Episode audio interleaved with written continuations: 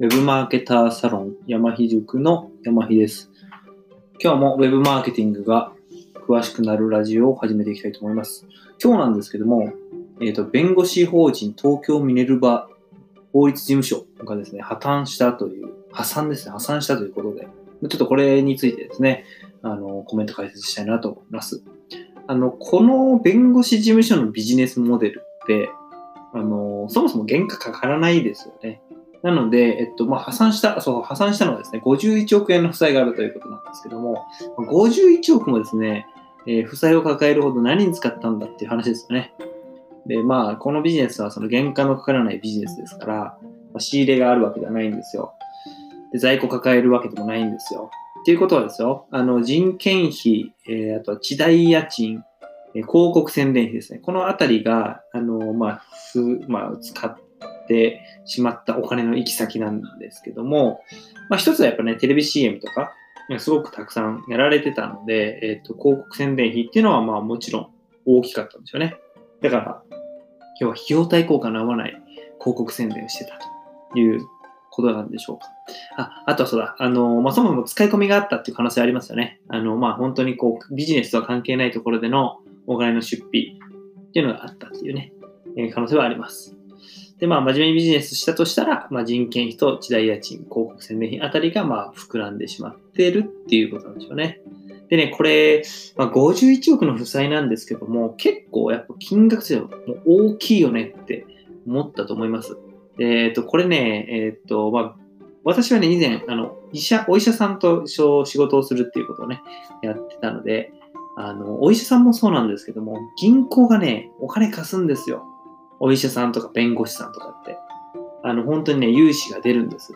お医者さんで言うと、えー本当ね、何億っていう単位の大きなね、医療検査機器とかを買おうと。で、まあ、その免許を持ってるね、先生で、ちょっと経験をしたよっていう人であれば、銀行がね、貸してくれるんですよ、億単位のお金を。で、そのね、医療機器をですね、変えちゃうんですよね。ということで、あの、まあ、その銀行がですね、まあ、弁護士とか医者っていうのは結構、その余震が、まあ、なんていうか、通例としてですね、お金を貸しやすい業態で、多分ね、この弁護士の事務所も結構そういうね、こう、あ、なんか結構ちゃんと融資すぐ出ちゃうんだな、みたいな。で、まブランド力もね、どんどんついてきて、あの、まあ、どんどん融資も出やすくなってみたいな感じで、なんかね、こうお金借りるっていうのはね、あの、しやすい状態になって勘違いしちゃってたんじゃないかなと思います。結局ね、あの、経営者としては才能なかったっていうことですよね。まあ、この51億円をね、あの、マイナスにするっていうのはもものすごい金額ですから、しかも原価のかからないビジネスで。うん。まあ、真面目にビジネスをしてたとしたら、もう単純に、まあ、めちゃめちゃいいオフィス、ね、ビルに入ってたとかね。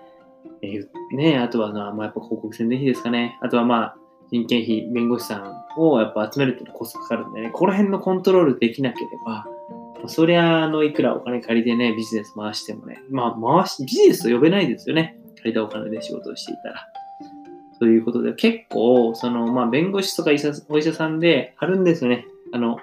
お金は借り入れちゃうから、借り入れて、えースタートしてみたら、やっぱこう、経営者としての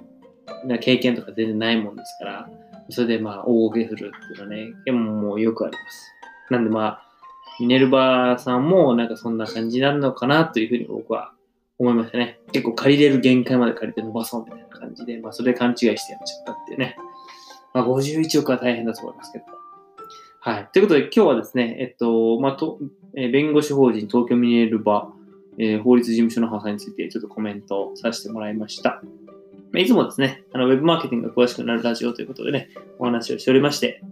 えー、まあ、このラジオ番組のですね、いいねとかね、好きボタンとかね、押してもらえるととても嬉しいです。ということでまたお会いしましょう。山日塾の山日でした。